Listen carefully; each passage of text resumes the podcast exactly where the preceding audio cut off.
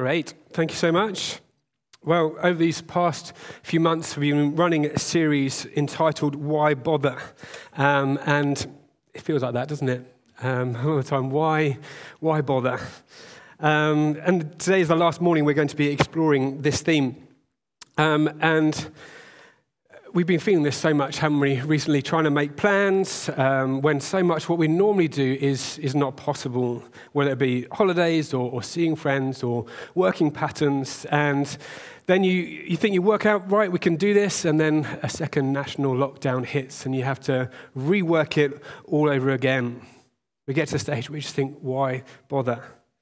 And I think we've probably all thought at some point, let's just sit on the sofa and watch Netflix until this is all over.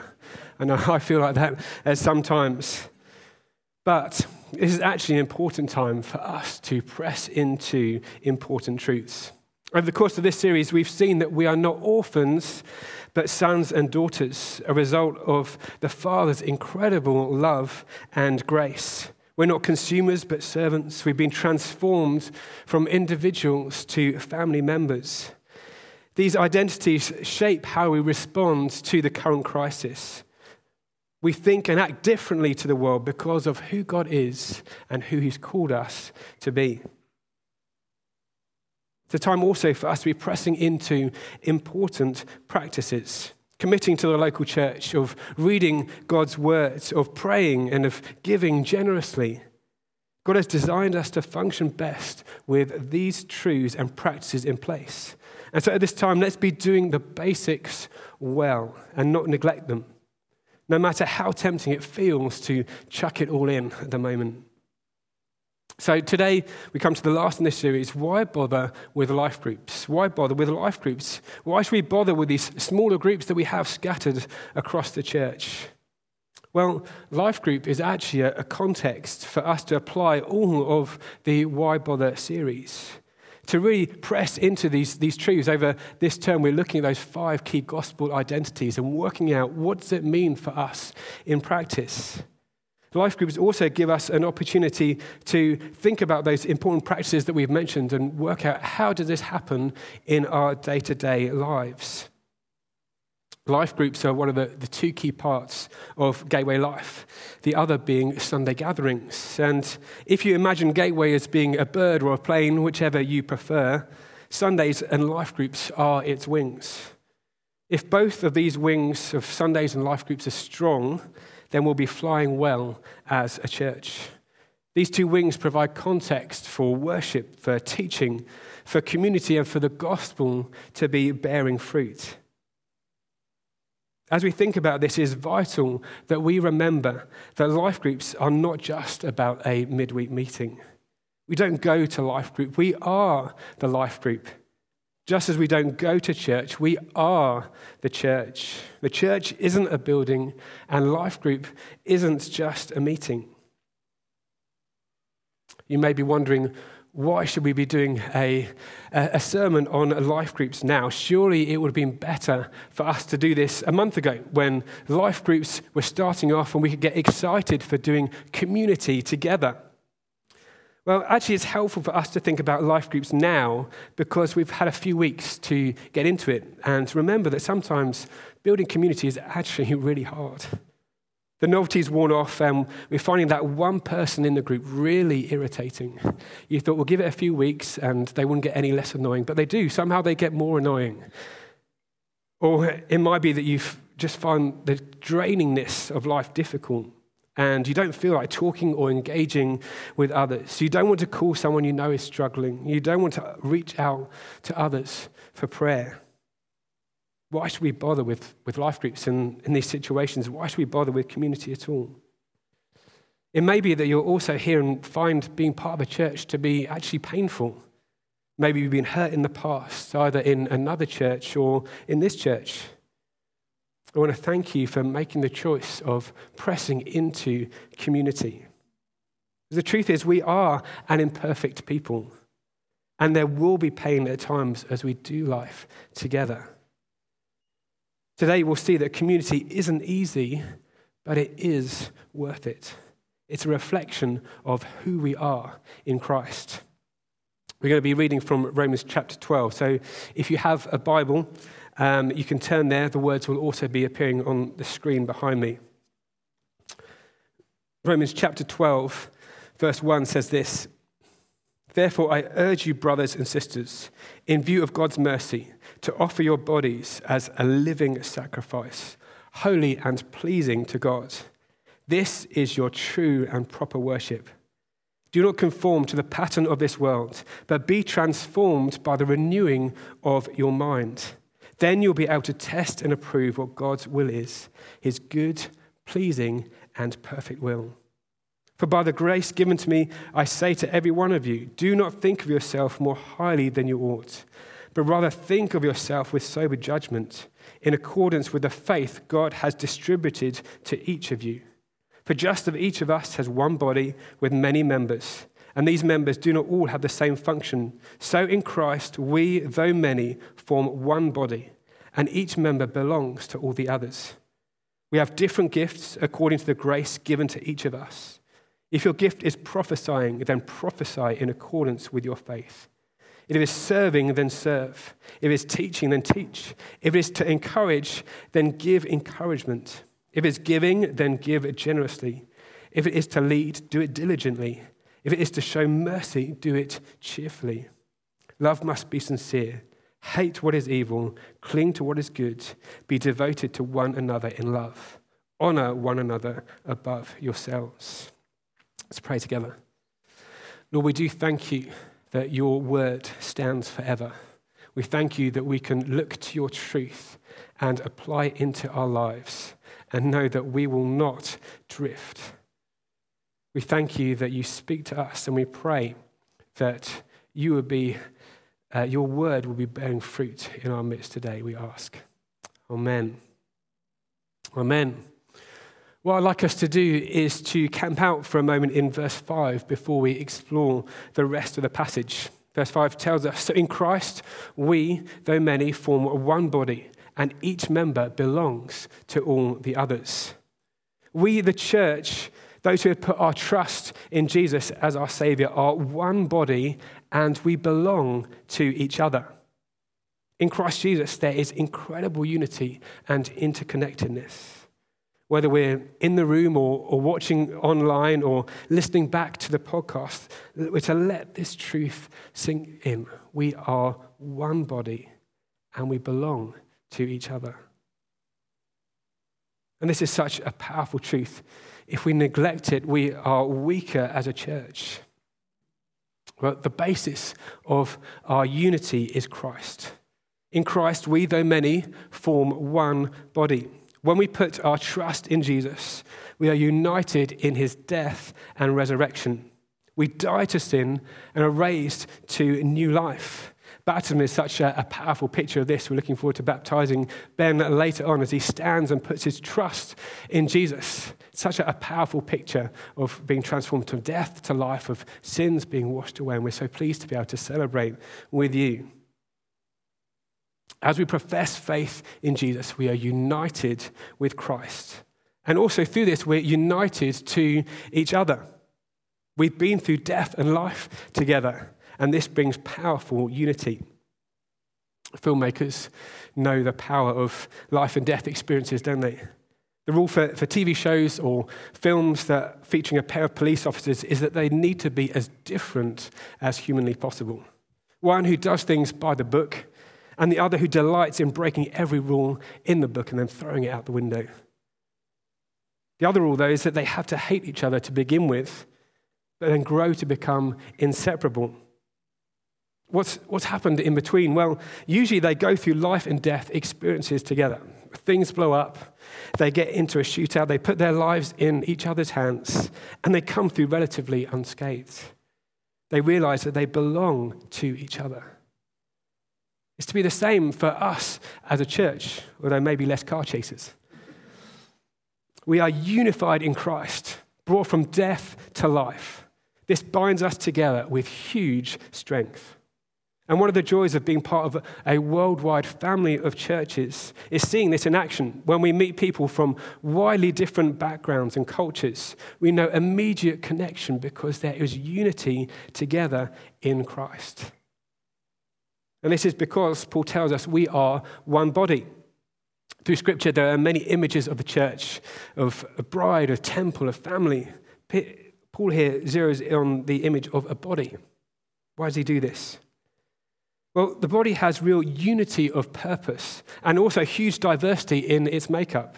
The body has variety of cells, of, of DNA, of nervous system, of organs, of different appendages. They're all working together. And if one part of the body suffers, all are impacted. We know this, don't we? Whenever we feel pain, it affects our, our whole body. A while back, I managed to superglue my hand to my jumper. Um, the, as always happened, this, the top of the superglue uh, got stuck, and when you try to open things which are, are tight, you, you pull your sleeve of your jumper down, don't you? Um, and you try and undo it. And speaking it out loud, I know how ridiculous it sounds. Um, and very soon, my hand and my jumper were well and truly stuck together. And at that point, the, best, the rest of my body could have said, Hand, you're on your own. Sorry, you got into this mess. Now you're going to have to live with it. But no, what it does, it felt the pain and it rushed to deal with the problem. Equally, if you're eating your favorite cake, the whole body enjoys the experience, not just the taste buds. Your feet don't go off for a salt because they're not in, included in the fun. Why does this happen? The body knows that we belong to each other. The body naturally does what Paul says in verse 15 of Romans 12 Rejoice with those who rejoice, mourn with those who mourn. Whereas the pain of superglue or the joy of cake, the body mourns or rejoices. We're to do the same. This is living out the truth that we belong to each other. A powerful example of this happened to us a, number of years ago while we were living in London. Uh, my wife, Vicky, and her friends in the church hoped to get pregnant at the same time and do the journey together, figuring out pregnancy and the stages of motherhood together.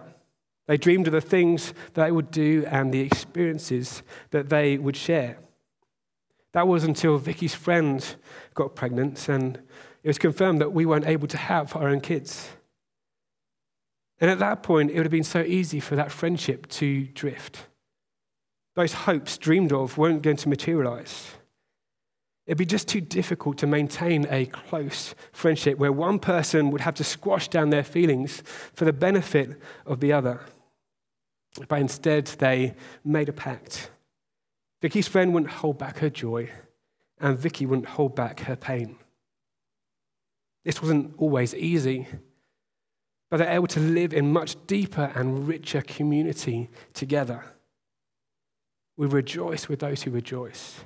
We mourn with those who mourn. We belong to each other. Community isn't easy, but it is worth it. Community is an expression of unity in Christ, and our life groups are a practical way for us to live this out. Life groups aren't the only place that we do this, but an important way in, in which we do so. And joining a life group doesn't mean we divulge our, our secrets in week one, but they do provide a context for friendships to develop and for body life to be expressed. And at the moment, we're currently having to be quite creative. We'd love to be able to meet regularly in homes as we would normally, but we're utilizing Zoom and WhatsApp groups and walks and smaller meetups while we're allowed to do so. And things will look a, a little bit different over the coming months, uh, coming months during lockdown. But we want to do all that we can to build community together. And I love at this point just to say a huge thank you to all of our life group leaders who are doing a brilliant job serving us, helping us to build community together, and providing a context for this to happen. You guys are doing an outstanding job, and we really appreciate all that you do. Can we just give a little round of applause to our, our life group team?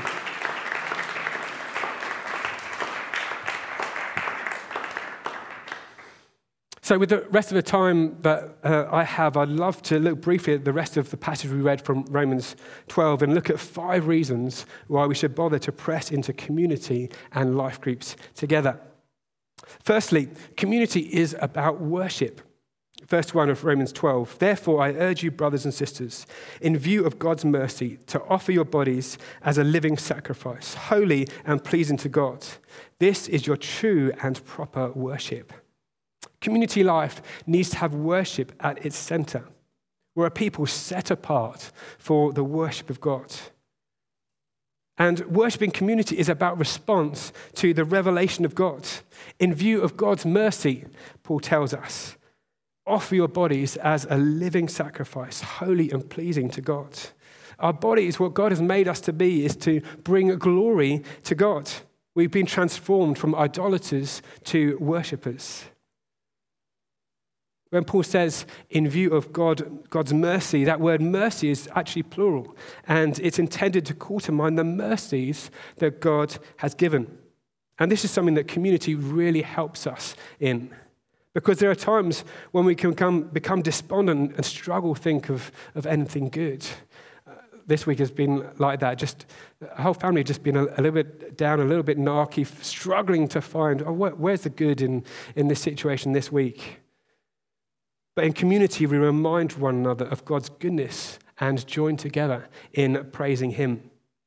Last week, we read in Psalm 95 in our community Bible reading Come, let us sing for joy to the Lord.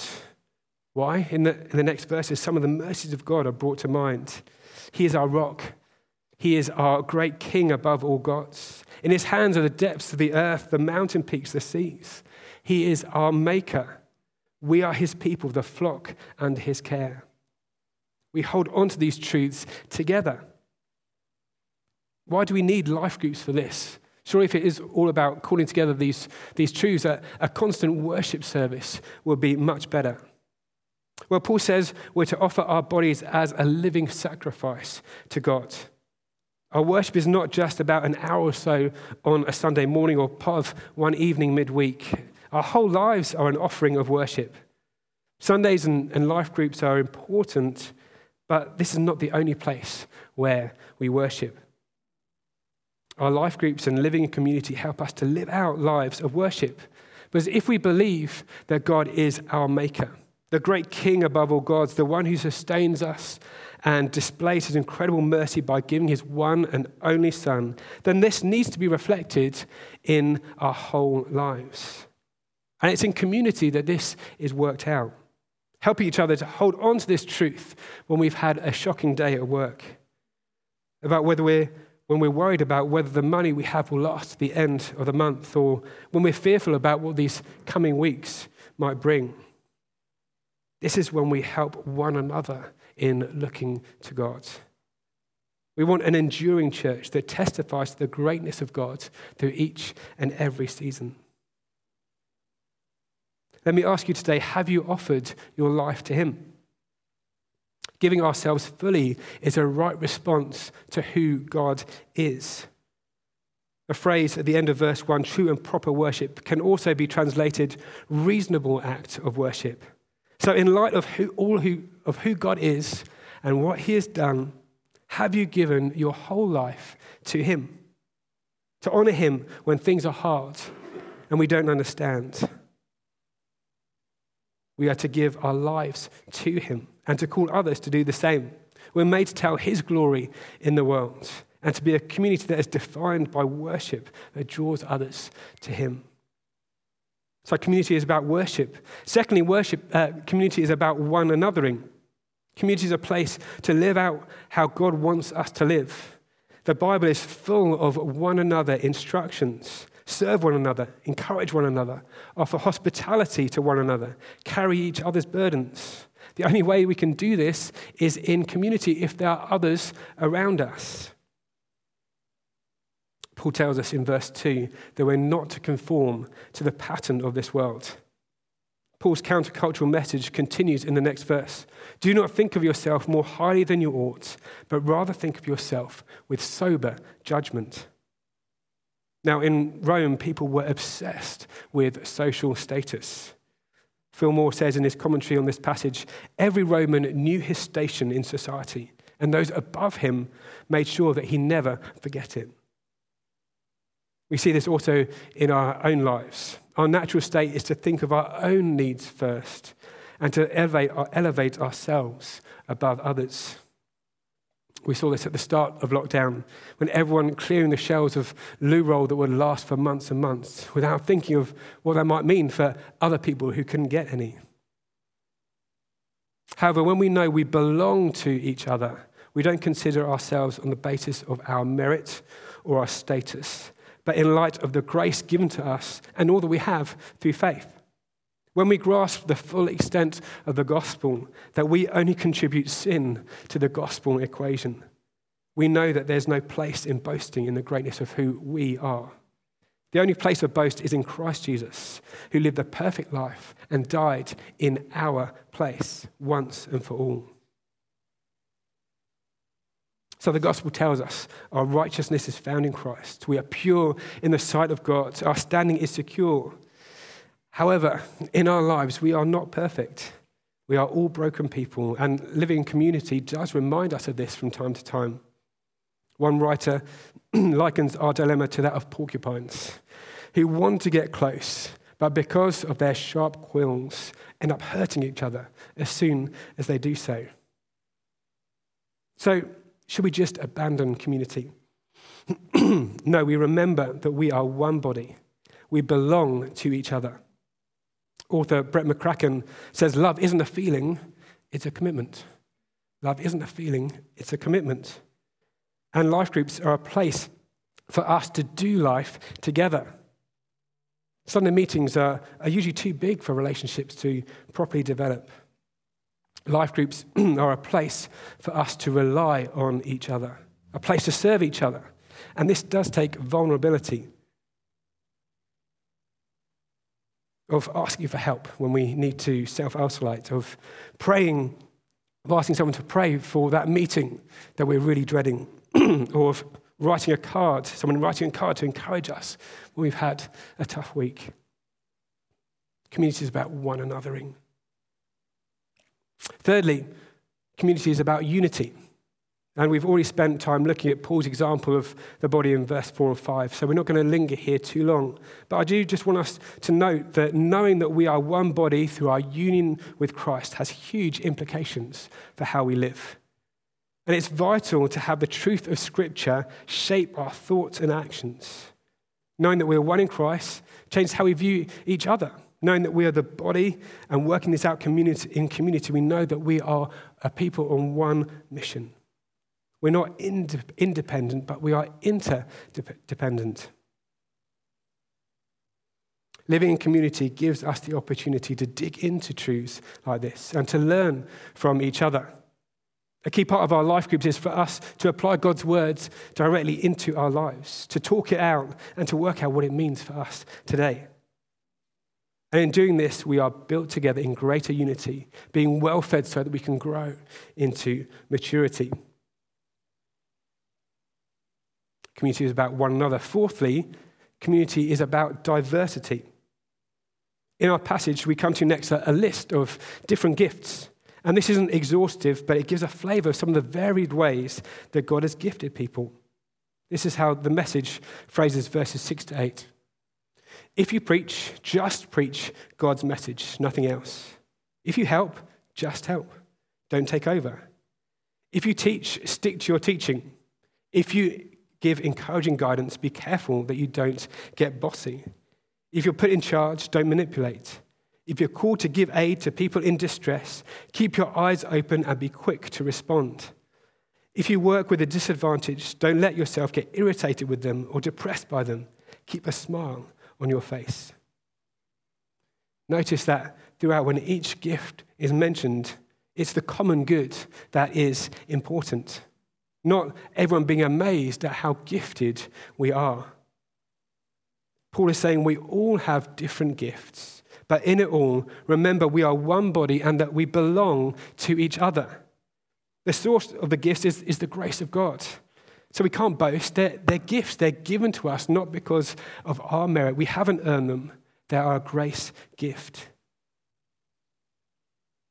It's actually really important to be alongside people who aren't like us and don't think like us. People who have different backgrounds and different experiences. People who are just starting out on life and those who have lived much more than us. Life groups are a brilliant way to do this. It can lead to mis- misunderstandings or, or challenges because we don't always agree. But unity is not dependent on 100% agreement on everything. Again, Brett McCracken says, we can stand shoulder to shoulder on mission, even if we don't see eye to eye on everything. Diversity and unity is hugely powerful. And it's shown in, in the nature of God. God is, is three persons. Each person has a different role and acts in a different way, yet there's powerful unity. So, in community and in life groups, we have the opportunity to use the gifts that God has given us. Let's be using them and expecting God to speak to us and through us and use it to encourage others. Fifth and, and finally, I want us to see that community is about being real. Verse 9 says, Love must be sincere, hate what is evil, cling to what is good, be devoted to one another in love, honor one another above yourselves. Community is a place to be sincere, to be real. Jon Bloom, writing on Desiring God, says this about the word sincere. According to folk history, the English word sincere comes from two Latin words, uh, sine, without, and wax, uh, sorry, and cera, wax. In the ancient world, dishonest merchants would use wax to hide defects, such as cracks, in their pottery, so that they could sell their merchandise at a higher price. More reputable merchants would hang a sign over their pottery Sine Cera without wax to inform customers that their merchandise was genuine. He continues, I'm no etymological expert, but I have witnessed plenty of misleading marketing by mendacious merchants in my time. So the explanation seems plausible to me. I mean, is there not a lot of wax hiding a lot of defects all around us? In community, we don't need to fill the cracks, we let them show. Friendships are built on honesty. Paul here says we're to honor one another above ourselves. And how do we show honor? Well, we tell them like it really is. We're saying, I trust you with my pains, with my joys and my sadnesses. On Sundays, it's so easy to be just a face in the crowd and say, Yeah, this week's been fine, thanks. But life groups are a place where we can do friendship and it can be hard, so hard, to be vulnerable, to share what's really going on in our lives. But remember, back in verse 1, Paul calls us brothers and sisters. We're family, the very place where we can be ourselves without pretending. And we don't want anyone to drift out of church life because they haven't made a meaningful relational connection. We don't want anyone to think no one really cares whether I'm part of this church or not. We belong to each other, and this should be worked out in genuine, real friendships. So, as I close, I also want to highlight that community is right at the very heart of God's future hope. Revelations 21, verse 3 said, God's dwelling is now among the people, and he will dwell with them. They will be his people, and God himself will be their God. God has chosen for himself a people. We belong to him, and we belong to each other. Through Christ, we know unity, life, and hope. So let me encourage you to press into community through these strange times and to commit into life group. There are contexts for worship of pointing people to the wonders of God. They're a place where we can serve one another. It's where we can powerfully express unity as we apply God's word. It's where we can use our gifts with the diversity that God gives.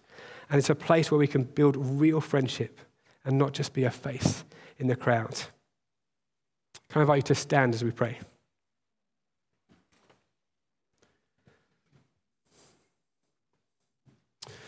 Lord God, we do thank you that you've called us. We thank you that you've called us to know you. We thank you that we are your people. And Lord Jesus, you've given your life so that we can live with freedom, we can live with joy, we can share our joys and sorrows. We thank you that you've placed us together. I pray that we will be those that are living out this truth that we belong to each other and that we'll be constantly pointing one another to you. To fix our eyes on the greatness of who you are, of all you've given, King Jesus. We praise you for your grace. We ask when we respond for your glory. Amen. Let's continue in our worship.